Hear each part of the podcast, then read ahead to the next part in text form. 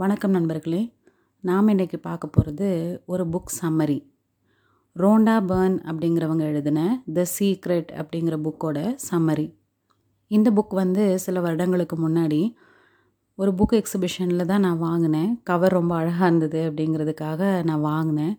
ஆனால் அப்போ எனக்கு அது படிக்கணும்னு பெருசாக இன்ட்ரெஸ்ட் இல்லை தோணலை.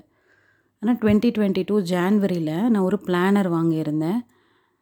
அந்த பிளானரில் வந்து பின்னாடி நம்மளோட விஷ் லிஸ்ட் பக்கெட் லிஸ்ட் அந்த மாதிரிலாம் கொடுத்துருப்பாங்கல்ல அதுக்கு அடுத்து தான் பாசிட்டிவ் டாஸ்க் அப்படின்னு சொல்லிட்டு கிட்டத்தட்ட ஒரு இருபது முப்பது டாஸ்க் கொடுத்துருந்தாங்க. இந்த வருஷம் ஃபுல்லாக நம்ம செய்யக்கூடிய பாசிட்டிவ் டாஸ்க்ஸ் அதில் ஒன் ஆஃப் த டாஸ்க்காக வந்து த சீக்ரெட் புக்கை படிக்க சொல்லி இல்லைன்னா த சீக்ரெட் மூவியை பார்க்க சொல்லி ஒரு டாஸ்க் இருந்தது. அப்போ தான் ஞாபகம் வந்தது நம்மக்கிட்ட இந்த புக் இருக்கே நம்ம படித்து பார்க்கலாம் அப்படின்னு. நான் வாங்கியிருந்தது இங்கிலீஷ் காப்பி அது தமிழ்லேயும் மொழிபெயர்க்கப்பட்டு வருது. இந்த புக்கை படித்தப்போ அதில் ஆப்வியஸ்லி அந்த டைட்டில் ஆஃப் த புக்கே வந்து த சீக்ரெட் அப்படிங்கிறது. ஸோ அப்படி என்னதான் ரகசியம் அந்த புக்கில் இருக்குது அப்படிங்கிற ஒரு க்யூரியாசிட்டியில் தான் அதை படிக்க ஆரம்பித்தேன் படித்தப்போ தெரிஞ்சது நமக்கே தெரியாமல் நிறையா ஏரியாஸ் ஆஃப் லைஃப்பில் நம்மளோட லைஃப்பில் வந்து இந்த சீக்ரெட்டை நம்ம அப்ளை பண்ணிக்கிட்டு தான் இருக்கிறோம். இல்லை அப்ளை பண்ணுறோன்னே தெரியாமல் நம்ம பண்ணிகிட்ருக்கோம் அப்படிப்பட்ட சீக்ரெட் என்ன அப்படின்னு நீங்களும் தெரிஞ்சுக்கணுன்னா இந்த சம்மரியை தொடர்ந்து கேளுங்க.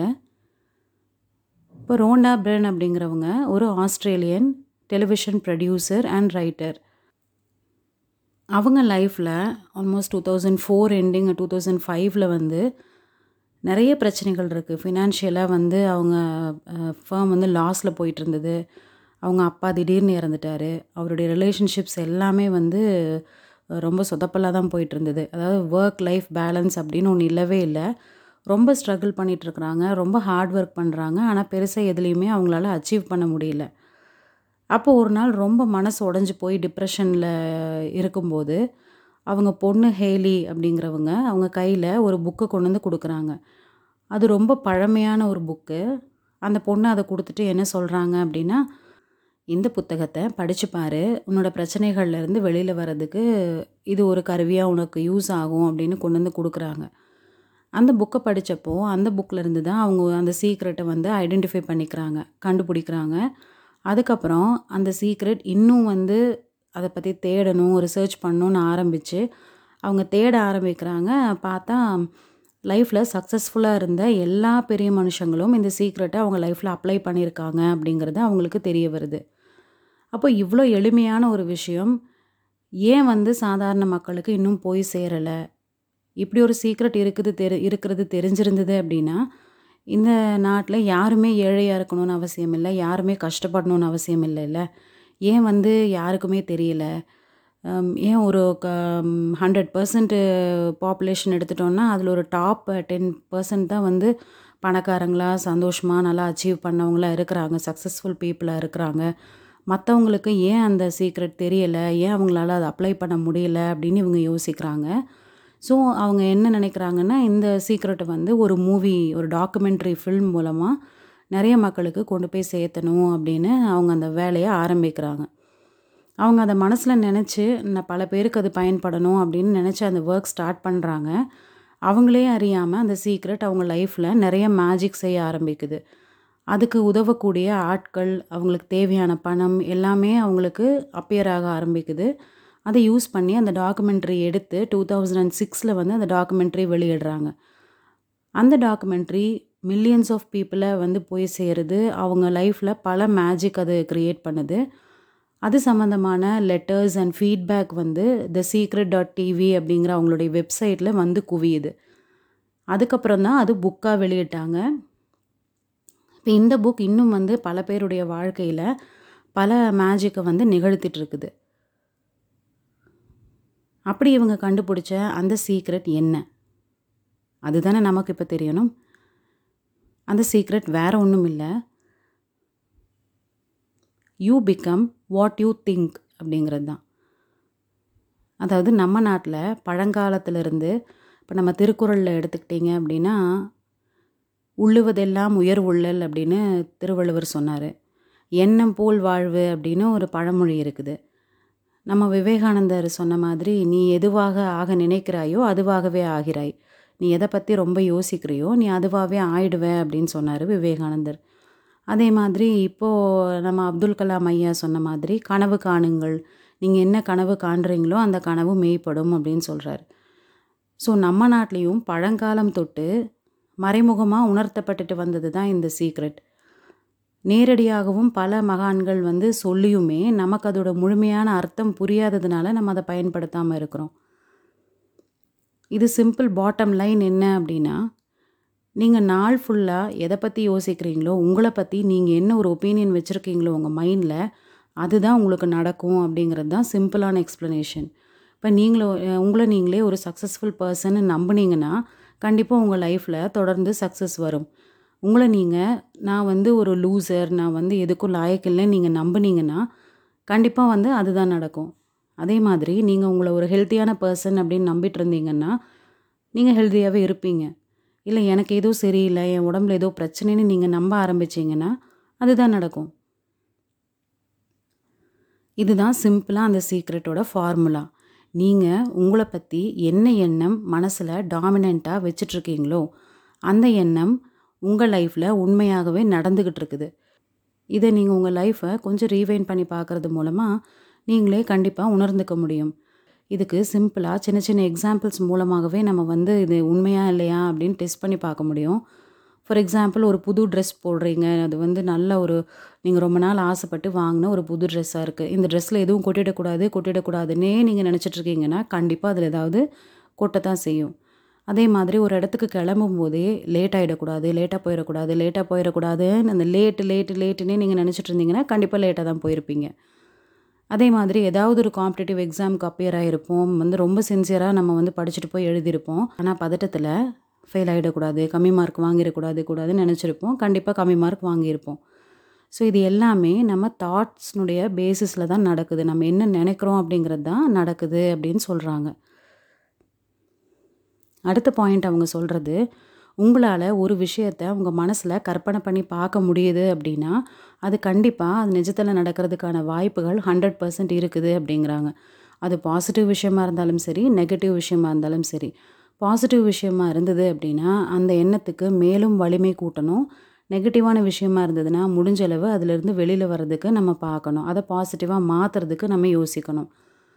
ஒரு விஷயம் உங்கள் மைண்டில் தோணுது அப்படின்னா ஃபார் எக்ஸாம்பிள் நான் வந்து ஒரு பெரிய பணக்காரன் ஆகிறேன்னு நீங்கள் நினைக்கிறீங்க. இல்லை நான் தான் கிளாஸ் டாப்பர் ஆகிறேன் அப்படின்னு நீங்கள் நினைக்கிறீங்க. இல்லை உங்கள் ஆஃபீஸில் நீங்கள் தான் வந்து ஒரு பெஸ்ட் எம்ப்ளாயியாக இருக்கீங்கன்னு நீங்கள் நினைக்கிறீங்க. நீங்கள் எதை பற்றி நினச்சாலுமே அதை பற்றி நீங்கள் கற்பனை பண்ணி பார்க்குறீங்க அப்படின்னாலே உங்களால் அது கேப்பபிள் அப்படிங்கிறதுனால தான் உங்கள் மைண்டில் அது தோணுதாம். உங்களால் முடியாது அப்படின்னா ஃபர்ஸ்ட் ஆஃப் ஆல் உங்கள் மைண்ட்லேயே அது வராதாம். ஸோ எவ்வளோ பெரிய விஷயமா இருந்தாலும் அது ரொம்ப மலை மாதிரி நினைக்காம ஒவ்வொரு நாளும் ஒவ்வொரு அடி எடுத்து வச்சு அதை நோக்கி முன்னேறிக்கிட்டே இருந்தோம்னா மனசார நம்பினோம்னா அது கண்டிப்பாக நடக்கும் அப்படிங்கிறாங்க. மூணாவது பாயிண்ட் அவங்க சொல்கிறது தாட்ஸ் பிகம் திங்ஸ் நம்ம எண்ணத்தில் வர விஷயங்கள் அதாவது ஃபஸ்ட்டு வந்து நம்ம எண்ணத்தில் தான் ஒரு விஷயம் தோன்றும். அந்த எண்ணங்கள் ஆக்ஷனாக மாறுது. அந்த ஆக்ஷன் ஹேபிட்டாக ஃபார்ம் ஆகுது. அந்த ஹேபிட் தான் வந்து நம்ம வாழ்க்கையை வழிநடத்தி கொண்டு போகுது. அதனால் எண்ணங்களை கூர்ந்து கவனித்து முடிஞ்சளவு பாசிட்டிவான தாட்ஸாக நம்ம வச்சுக்க வேண்டியது ரொம்ப அவசியம் அப்படிங்கிறாங்க. அடுத்தது நான் ஏற்கனவே அந்த எக்ஸாம்பிள்ஸில் சொன்ன மாதிரி எது வேண்டாமோ அதைத்தான் நம்ம வந்து மோஸ்ட்லி அதிகமாக நினைக்கிறோம். ஒரு மன ஒரு நார்மல் ஹியூமன் பிரெயினில் வந்து கிட்டத்தட்ட அறுபதாயிரம் எழுபதாயிரம் தாட்ஸ் பக்கம் ஒரு நாளைக்கு உருவாகுது அப்படின்னா அதில் எழுபது பர்சன்ட் தாட்ஸ் வந்து நெகட்டிவ் தாட்ஸாக தான் உருவாகுதாம். அது நேச்சுரல் எனக்கு மட்டும்தான் இப்படி இருக்குது நான் மட்டும்தான் இப்படி நெகட்டிவ் தாட்ஸில் இருக்கேன்னு நீங்கள் நினைக்க வேண்டாம். அது எல்லாருக்குமே ப்ரிட்டி நார்மல் பட் அதை நம்ம முடிஞ்ச அளவு கான்ஷியஸ் எஃபர்ட்டோட அந்த நெகட்டிவான தாட்ஸை பாசிட்டிவாக மாற்றுறதுக்கு முயற்சிகள் செஞ்சுட்டே இருந்தோம்னா நாளடைவில் நமக்கு வர நெகட்டிவ் தாட்ஸோட பர்சன்டேஜ் வந்து படிப்படியாக குறைய ஆரம்பிக்கும் அப்படிங்கிறாங்க. அடுத்தது இப்போ நம்ம தாட்ஸ் பற்றி சொன்னேன் நினச்சா நடக்கும் அப்படின்னு சொன்னேன். திரும்ப திரும்ப வந்து நான் வந்து டெய்லி நான் தான் கிளாஸ் டாப்பர் நான் தான் கிளாஸ் டாப்பர் நான் தான் கிளாஸ் டாப்பர் நான் சொல்லிகிட்டே இருக்கேன். அப்போ அது நடந்துருமா? அப்படின்னா கிடையாது. அதுக்கு ரெண்டு விஷயம் சொல்கிறாங்க ஃபஸ்ட்டு வந்து எவ்வளவுக்கு எவ்வளோ எமோஷ்னலாக நீங்கள் அதை பற்றி நினைக்கிறீங்க? அதாவது எனக்கு அது வேணும்னா வேணும். கண்டிப்பாக நான் அதை அச்சீவ் பண்ணோன்னு எவ்வளோ வந்து மன உறுதியோடு நீங்கள் அதை நினைக்கிறீங்கங்கிறது ஒரு பாயிண்ட் ரெண்டாவது பாயிண்ட் வந்து அதுக்கான எஃபர்ட் நம்ம போடணும். இந்த யூனிவர்ஸில் எதுவுமே கொடுக்காம ஒரு பொருள் வாங்க முடியும்னா கிடையவே கிடையாது. ஒரு கடைக்கே போகிறோம் பணம் கொடுக்காம பொருள் வேணும் அப்படின்னா கண்டிப்பாக கிடைக்காது. அதே மாதிரி எஃபர்ட் இல்லாமல் எதுவுமே நடக்காது. எவ்வளோக்கு எவ்வளோ நாம் அந்த விஷயத்தை நம்புகிறோமோ அந்த அளவுக்கு அதில் நம்ம எஃபோர்ட்டும் போடணும். போட்டோம் அப்படின்னா கண்டிப்பாக அது ஜெயிக்க முடியும். அடுத்த பாயிண்ட் இவங்க சொல்லியிருக்கிறது லைஃப் வந்து ஒரு கேட்லாக் மாதிரி தான். அதாவது இந்த லா ஆஃப் அட்ராக்ஷன் நான் சொல்கிறேன்ல நம்ம என்ன எதை பற்றி யோசிக்கிறோமோ அதுதான் நம்மளை நோக்கி அட்ராக்ட் பண்ணுவோம் அப்படிங்கிறது. அவங்க சொல்கிற வேர்டு வந்து லா ஆஃப் அட்ராக்ஷன் இது ஒரு விதி அப்படிங்கிறாங்க. இப்போ எப்படி வந்து லா ஆஃப் கிராவிடேஷன் ஒன்று இருக்குல்ல இந்த புவியீர்ப்பு சக்தின்னு ஒன்று இருக்குதுல்ல அதே மாதிரி இதுவும் ஒரு லா அப்படின்னு சொல்கிறாங்க அந்த லா ஆஃப் அட்ராக்ஷன் வந்து ஒரு கேட்லாக் மாதிரி நமக்கு. இப்போ நம்ம சூப்பர் மார்க்கெட்டுக்குள்ளே போகிறோம் அப்படின்னா கையில் ஒரு லிஸ்ட் எடுத்துகிட்டு போவோம். அதில் இருக்கிறதெல்லாம் நம்ம வாங்கிட்டு வருவோம். அதே மாதிரி இந்த லா ஆஃப் அட்ராக்ஷன் எப்படி ஒர்க் ஆகும்னா உங்களுக்கு லைஃப்பில் எது எது தேவையோ எது எது வேணுமோ அது எல்லாத்தையும் உங்கள் கோல்ஸாக வந்து ஒரு பேப்பரில் ரைட் டவுன் பண்ணணும். அதை எழுதிட்டு தினமும் ஒரு தடவை அந்த லிஸ்ட்டை வந்து நம்ம பார்க்கணும். நம்ம கண் பார்வையில் படுற மாதிரி வச்சுருக்கணும். அதை நம்ம பார்க்கணும். பார்த்து எவ்வளோக்கு எவ்வளோ எமோஷனலாக அது வேணும்னு நம்ம நினைக்கிறோமோ அதை நோக்கி எவ்வளோக்கு எவ்வளோ எஃபோர்ட் நம்ம போடுறோமோ கண்டிப்பாக அது அச்சீவ் ஆகும் அப்படிங்கிறாங்க. கிட்டத்தட்ட இவங்க சொல்கிறது அவங்க எந்த எக்ஸாம்பிள் சொல்கிறாங்கன்னா ஒரு அலாவுதீன் பூதம் உங்ககிட்ட இருக்குது அப்படின்னா அதுக்கிட்ட நீங்கள் என்ன கேட்பீங்க எது வேண்டான்னு கேட்பீங்களா இல்லை எது வேணும்னு நீங்கள் கேட்பீங்களா கண்டிப்பாக வந்து நமக்கு எது ரொம்ப தேவை அப்படிங்கிறத நம்ம அதுக்கிட்ட கேட்போம் இப்போ அலாவுதீன் பூதம் கூட மூணே மூணு விஷ் தான் கொடுக்கும். ஆனால் இந்த லா ஆஃப் அட்ராக்ஷன் வந்து நீங்கள் எவ்வளோ விஷ் கேட்டாலும் கொடுக்கக்கூடிய ஒரு பூதம் அப்படிங்கிறாங்க. ஆனால் அதை சரியான முறையில் பயன்படுத்துறது நம்ம கையில் தான் இருக்குது அப்படிங்கிறாங்க. அடுத்த முக்கியமான விஷயம் அவங்க சொல்கிறது கிராட்டிடியூட் அப்படிங்கிறது. அதாவது நன்றியுடைமை. நம்ம டெய்லி நம்ம லைஃப்பில் நம்மக்கிட்ட ஆல்ரெடி இருக்கிற நல்ல விஷயங்களுக்காக நன்றி சொல்லணும் அப்படிங்கிறாங்க. எவ்வளவுக்கு எவ்வளவு அந்த நன்றி உணர்ச்சி நம்ம மனசில் அதிகமாக இருக்குதோ அவ்வளோக்கு அவ்வளவு அந்த நல்ல விஷயங்களை நம்ம அட்ராக்ட் பண்ண ஆரம்பிப்போம் அப்படிங்கிறாங்க. அடுத்தது நம்ம அடுத்தது நம்ம கோல்ஸ் லிஸ்ட்டில் என்னென்ன நம்ம எழுதியிருக்கோமோ என்னென்ன அச்சீவ் பண்ணோம் அப்படின்னு நம்ம ஆசைப்படுறோமோ அதெல்லாம் ஏற்கனவே நடந்துட்ட மாதிரி நம்ம கற்பனை பண்ணி பார்க்கணும் அப்படிங்கிறாங்க. க்ரியேட்டிவ் விஷுவலைசேஷன் அப்படிம்பாங்க. இது ஒரு சயின்டிஃபிக் டெக்னிக் தான். அதாவது இந்த விஷயங்கள் ஏற்கனவே உங்களுக்கு நடந்துட்ட மாதிரியும் நீங்கள் அதை ரொம்ப சந்தோஷமாக நீங்கள் எக்ஸ்பீரியன்ஸ் பண்ணிகிட்ருக்கிற மாதிரியும் கற்பனை பண்ணி பார்க்குறது அப்படிங்கிறதும் இந்த லா ஆஃப் அட்ராக்ஷன் ஒர்க் ஆகிறதுக்கான ஒரு சிறந்த வழி அப்படிங்கிறாங்க. நம்மளுடைய ஒவ்வொரு தாட்ஸும் ஒரு ஃப்ரீக்குவன்சியில் வைப்ரேட் ஆகும். பாசிட்டிவ் தாட்ஸுக்குன்னு ஒரு ஃப்ரீக்குவென்சி இருக்குது நெகட்டிவ் தாட்ஸுக்குன்னு ஒரு ஃப்ரீக்குவன்சி இருக்குது நாம் ரொம்ப சந்தோஷமாக இருக்கும்போது நம்மளை சுற்றி ஒரு பாசிட்டிவ் வைப்ரேஷன் வந்து இருக்கும். அப்போ நம்ம பாசிட்டிவான மனுஷங்க பாசிட்டிவான சூழ்நிலைகள் எல்லாத்தையும் நம்மளை நோக்கி அட்ராக்ட் பண்ணுவோம். அதே மாதிரி நம்ம நெகட்டிவான ஒரு ஃபீலிங்கில் இருக்கும்போது பொறாமை இல்லை துக்கம் அந்த மாதிரி ஏதாவது நெகட்டிவ் ஃபீலிங் வைப்ரேஷனில் நம்ம இருக்கும்போது இன்னும் அதிகமாக அதே நெகட்டிவ் ஃபீலிங் இருக்கிற மனுஷங்க அதே நெகட்டிவான சுச்சுவேஷன்ஸ் அதை தான் நம்ம அட்ராக்ட் பண்ணுவோம் அப்படிங்கிறாங்க. நம்ம தாட்ஸ் அண்ட் ஃபீலிங்ஸுக்கு இந்த லைஃப்பில் சக்ஸஸ்ங்கிற ஃபீல்டில் மட்டும் இல்லை பணம்ங்கிற ஃபீல்டில் மட்டும் இல்லை நம்ம ஹெல்த் மேலேயும் நிறைய பாதிப்புகளை அது ஏற்படுத்துது அப்படிங்கிறாங்க. நம்ம உடம்பை பற்றின பாசிட்டிவ் வைப்ரேஷன்ஸ் பாசிட்டிவ் ஃபீலிங்ஸ் நமக்கு இருந்தால் மட்டும்தான் நாம் ஹெல்த்தியாக இருக்க முடியும். இந்த பாசிட்டிவ் ஃபீலிங்ஸை வச்சு பெரிய பெரிய வியாதிகளை கூட குணப்படுத்த முடியும் அப்படின்னு இவங்க நிறைய எக்ஸாம்பிள்ஸ் கொடுத்துருக்குறாங்க. இந்த எக்ஸாம்பிள்ஸ் இந்த புக்கில் கொடுத்துருக்கிறது மட்டும் இல்லாமல் நீங்கள் ரியல் லைஃப் பீப்புளுடைய எக்ஸ்பீரியன்ஸஸ் பற்றி தெரிஞ்சுக்கணும் படிக்கணும் இது உண்மைதானான்னு பார்க்கணும் அப்படின்னா த சீக்ரெட் டாட் டிவி அப்படிங்கிற அவங்களுடைய வெப்சைட்டில் போய் நீங்கள் பார்க்கலாம். கடைசியாக அவங்க சொல்கிறது இந்த ஹோல் யூனிவர்ஸும் வந்து எனர்ஜி ஸ்டேட்டில் தான் வந்து ரன் ஆகிட்டுருக்கு அப்போது நம்மளுடைய எனர்ஜி முடிஞ்ச அளவு பாசிட்டிவ் எனர்ஜியாக வச்சுருந்தோம் அப்படின்னா இந்த யூனிவர்ஸில் இருக்கிற பாசிட்டிவ் எனர்ஜிஸ் எல்லாத்தையும் நம்மளை நோக்கி அட்ராக்ட் பண்ணுவோம். அதாவது இந்த உலகத்தில் அபண்டண்ட்டான வளங்கள் நிறைய இருக்குது. யாருக்கும் பற்றாக்குறை அப்படிங்கிற ஒன்றே கிடையாது. ஒருத்தர் தான் பணக்காரராக இருக்கணும். அதுக்காக இன்னொருத்தர் ஏழையாகவே இருக்கணும்னு எந்த அவசியமும் இல்லை. எல்லாருக்கும் தேவையான எல்லா வளங்களும் இந்த யூனிவர்ஸில் அபண்டண்ட்டாக இருக்குது. ஆனால் அதை தேடி எடுக்கிற பொறுப்பு நம்ம கையில் இருக்குது. அதற்கான சாவி நம்ம மைண்டில் தான் இருக்குது அப்படின்னு சொல்கிறாங்க எப்படி வந்து லா ஆஃப் கிராவிட்டி கண்டிப்பாக பொய்யா போகிறதில்லையோ அதே மாதிரி லா ஆஃப் அட்ராக்ஷன் அப்படிங்கிறதும் ஒரு நாளும் பொய்யா போகாது அப்படிங்கிறாங்க. இந்த புக்கில் பல ஃபீல்டுலேயும் பெரிய பெரிய சாதனைகள் செய்த மனுஷங்களை வந்து அவங்க இன்டர்வியூ எடுத்து தான் அந்த டாக்குமெண்ட்ரி வந்து ரெடி பண்ணியிருக்கிறாங்க. உங்களுக்கு டைம் இருக்கும்போது அந்த டாக்குமெண்ட்ரி இது சீக்ரெட் டாக்குமெண்ட்ரின்னு போட்டாலே யூடியூப்பில் வரும். அந்த டாக்குமெண்ட்ரியும் நீங்கள் போய் பார்க்கலாம். ஃபைனலாக ஒரே ஒரு குட்டி ஸ்டோரியோட இந்த சம்மரியை நிறைவு செய்ய விரும்புகிறேன் கொஞ்ச நாளைக்கு முன்னாடி நான் ஒரு கதை கேட்டேன்.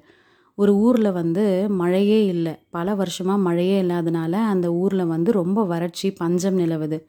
அதை சரி செய்யறதுக்காக அந்த ஊரே கூடி ஒரு கோயிலில் பிரார்த்தனை நடத்துகிறாங்க அப்போ எல்லாரும் வந்து கூடிட்டாங்க. ஒரே ஒரு குழந்தை மட்டும் கையில் கொடையோடு வந்திருந்துதான். எதுக்காக கொடையோடு வந்திருக்கிறேன்னு அங்கே இருந்தவங்க கேட்டப்போ நம்ம தான் பிரார்த்தனை பண்ணுறோம்ல கண்டிப்பாக மழை வந்துடும்ல மழையில் நனையாமல் இருக்கிறதுக்காக கொடை எடுத்துகிட்டு வந்தேன்னு சொல்லிச்சான் அந்த குழந்தைக்கு இருக்கிற நம்பிக்கை நமக்கும் குழந்தையா இருந்தப்போ நிறைய இருந்திருக்கும். நீ என்னவா ஆக விரும்புகிற அப்படின்னு கேட்டப்போ பல கனவுகளை நாம் சொல்லியிருப்போம். ஆனால் பெரியவங்க ஆனதுக்கப்புறம் ரியாலிட்டி புரிய ஆரம்பித்ததுக்கப்புறம் நிறைய பயங்கள் நம்ம தோல்வி பயம் கில்ட்டி கான்ஷியஸ் நம்ம மேலே வந்து கான்ஃபிடென்ஸ் இல்லாமல் வந்து தாழ்வு மனப்பான்மை இதனாலெல்லாம் நம்ம கனவுகள் எல்லாத்தையும் வந்து நம்ம விட்டுருப்போம்.